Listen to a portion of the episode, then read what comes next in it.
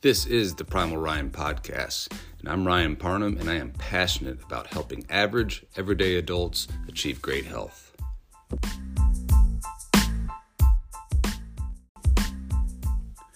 The ideas, opinions, and topics discussed in this podcast are mine and my own. None of what I say constitutes as medical advice. Please get clearance from your medical provider before embarking on any sort of nutritional or exercise program.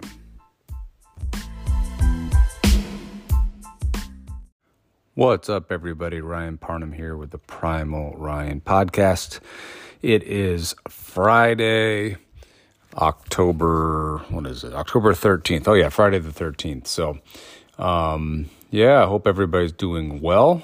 Uh, today I'm going to talk a little bit about my ultra marathon experience last weekend. And uh, yeah, uh, overall things are going well. I'm, you know, in school working on my doctorate degree. It's been challenging to say the least, so just trying to keep up with that. Uh, family's doing good. Heading to Colorado next week uh, for a few days, little fall break. Um, yeah, so this past Saturday, October 7th, I uh, did my 30 mile ultra marathon at uh, Farmdale Reservoir, which is here uh, in the Peoria area. It's kind of right in between East Peoria and Washington. Uh, it's my favorite place where I do all my uh, training.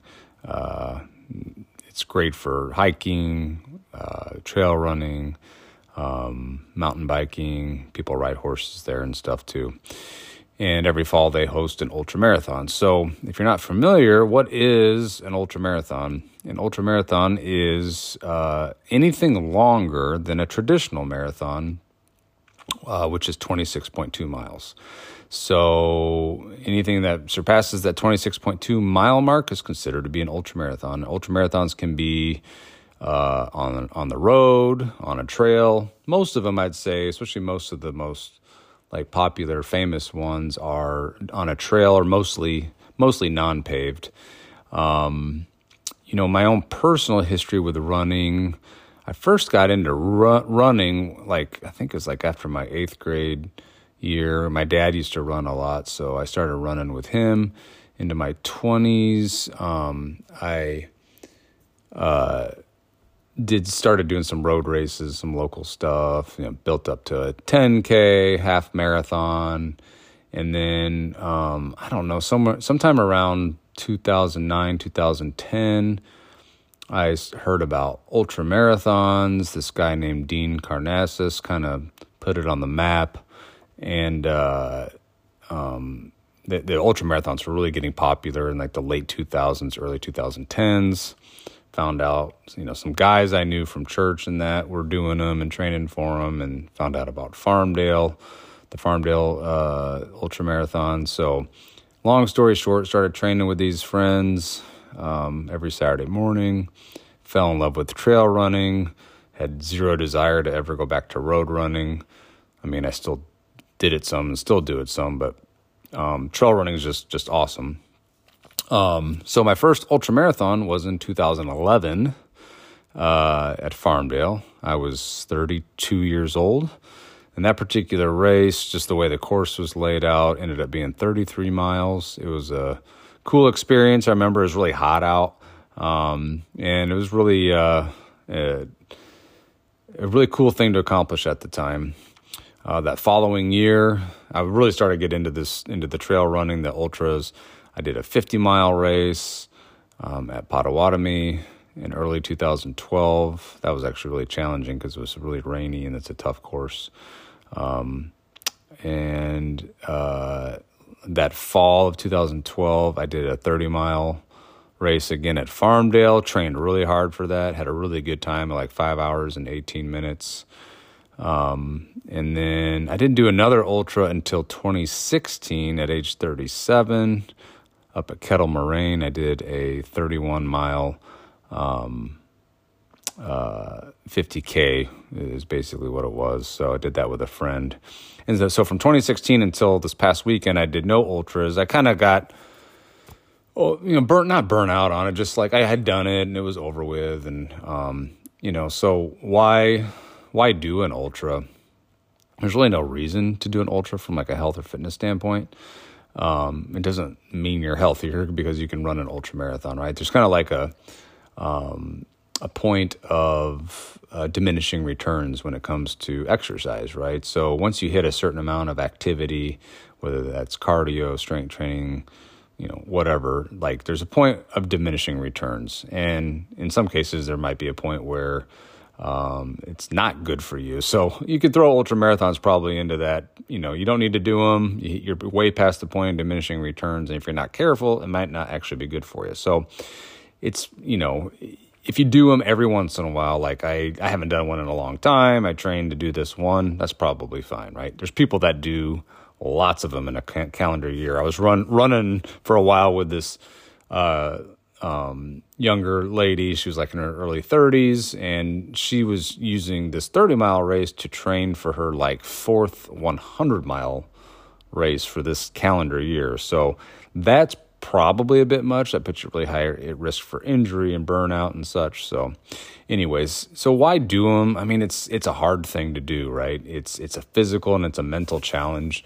Um, a lot of people have never don't even know ultra marathons exist. When they find out, well, you're running 30 miles, that's insane. How do you how do you do that? You know, so it's just and when I first heard about it, I was like, "What? That's crazy! It seems seems impossible." But it's not. You know, if you push your body, you, you train the right way, anything's possible. So it's like a it's like a life metaphor. You know, like while you're doing these long races, you know, and and there's uh, you know there's even train, there's uneven train, there's ups and there's downs uh, you know, literally and figuratively in terms of the, the terrain goes downhill and goes uphill, and then there's ups and downs in terms of how you feel. You know, for a certain amount of time, you feel amazing, and then sometimes you don't feel good. It's really like a life metaphor, you know. So accomplishing, you know, an ultra, the, finishing an ultra marathon, or you know, some people like to do like Ironmans or whatever. Like it's just a great accomplishment, and I think it makes you makes you stronger and more resilient you know, the other reason to do an ultra marathon is being in nature. I love being in nature.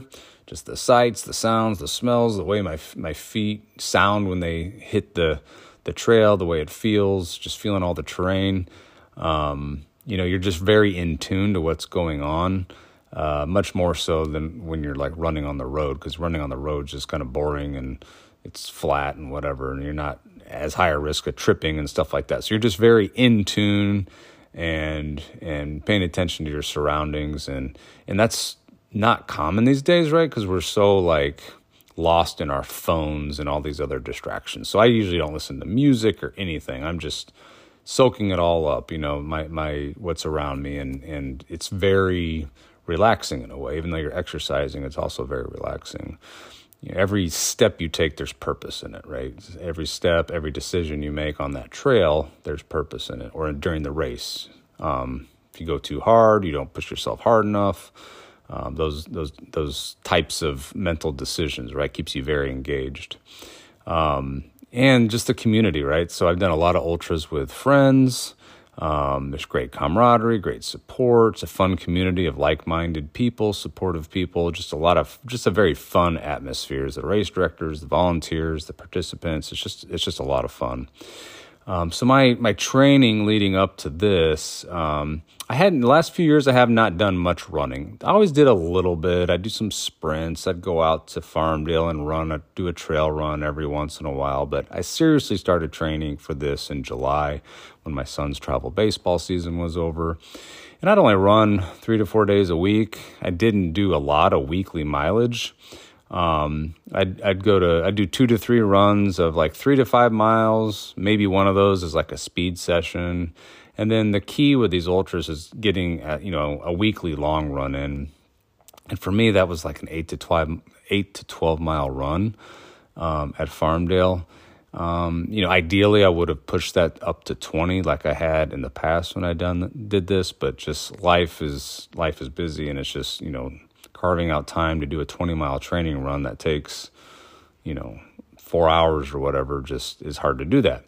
Um, I uh, my morning runs I, I, typically train fasted just to optimize like aerobic efficiency, teaching my body to utilize fatty acids for fuel. Um, and that way, when I go into the race and I and I do carb loading and that, Um, you know, the body can switch between aerobic and anaerobic and, and those sorts of things. Um, I maintain four days a week of strength training. That that never stops. I think that really actually helps quite a bit with being able to maintain uh, my body throughout uh, a 30 mile race. Um, I increase my calories. I increase carb intake up to 200 to 300 grams a day. Um, cut back a little bit on fat. Of course, I maintain my protein. At I never drop protein. That's one thing that never changes. Um, the last five days leading up to the race, I took it pretty easy. Did one easy run. Otherwise, just did strength training. Didn't do any other running because if you're not in shape, you know those last five days, then those last five days are not going to get you in shape for the race. So I wanted my legs to be as fresh as possible. Carb loaded the day before. Lots of white rice. The day of the of the race, I got up about five o'clock in the morning. The race was at seven. I had some white rice, some eggs um, some maltodextrin powder, some salt, um, and these like oat energy balls. Um, so I had, you know, probably 80 grams of carbs or so, maybe a little more than that.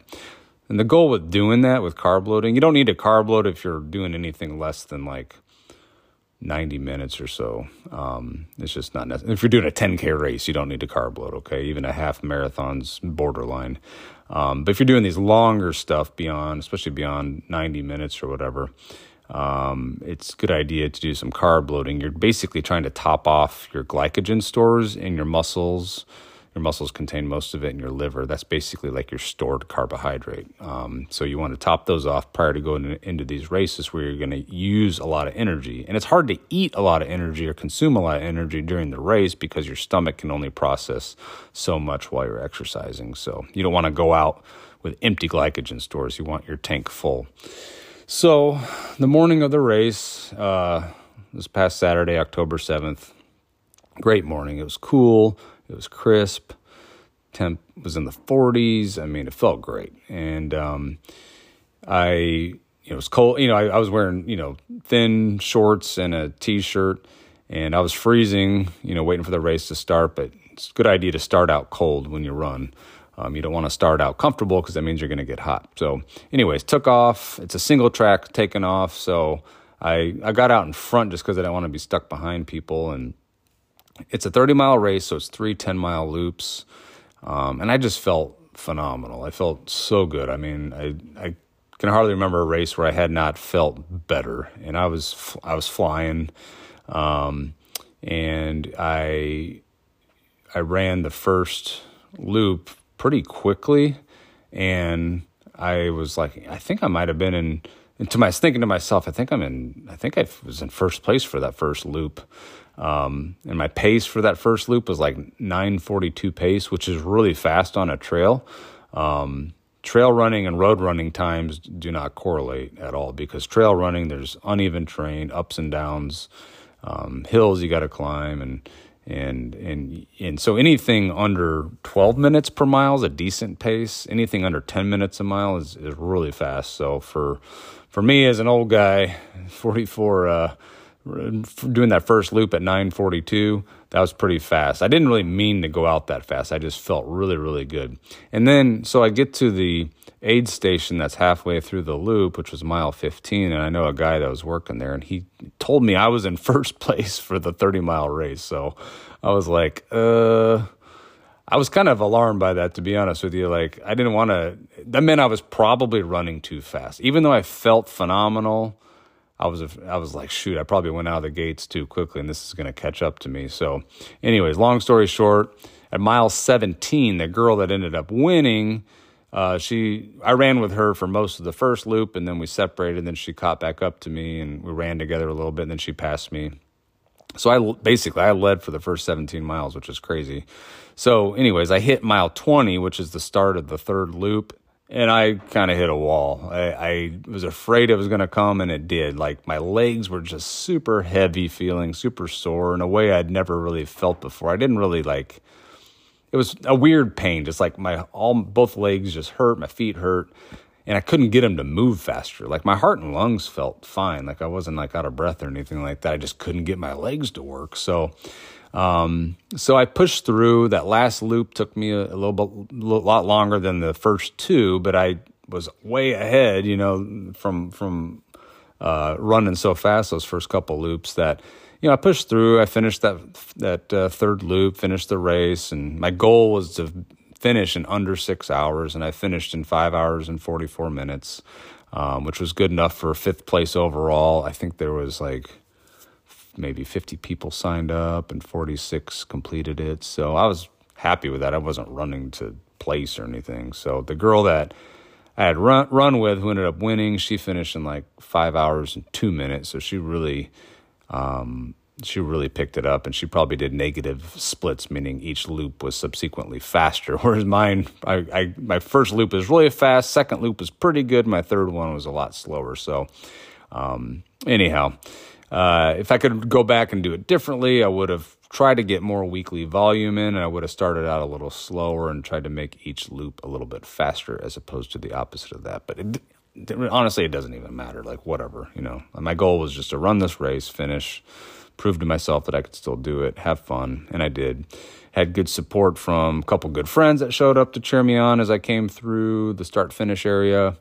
Um, and then my dad was there at the end, and yeah, so it was good. I was I was tired. I was I was tired when I was done. I went home, uh, took took a nice hot shower, and fell asleep on the couch. And um, and yeah, and then uh, that evening I I felt pretty good, and my wife and I uh, just had you know dinner at home and my legs were sore, but I wasn't in any like ridiculous pain or anything like that. And by the next day, like my legs were still sore, like my hamstrings and my quads. My knees were a little sore, but not bad. And then by Monday, honestly, I didn't didn't really feel much of anything. So, um, and today's Friday, and everything's 100% recovered. I I didn't do much running this week. Um, one day, I think I ran like two miles. Um, and otherwise I did my strength training and here I am. So anyway, so that was the experience of my ultra marathon this past weekend. And uh, you know, you don't have to do anything crazy like that, but uh, go go out and do something. You know, set a goal, train for it, and then meet and achieve. Uh, meet your goal, so you know, exceed your your whatever you expectation you set for yourself. It's a good life lesson. It's going to make you better. It's going to make you stronger in lots of different areas of your life. So, Anyhow, I'll talk to you next time. Thanks for listening. Thank you for listening to the Primal Ryan podcast. For more information, check out primalryan.com.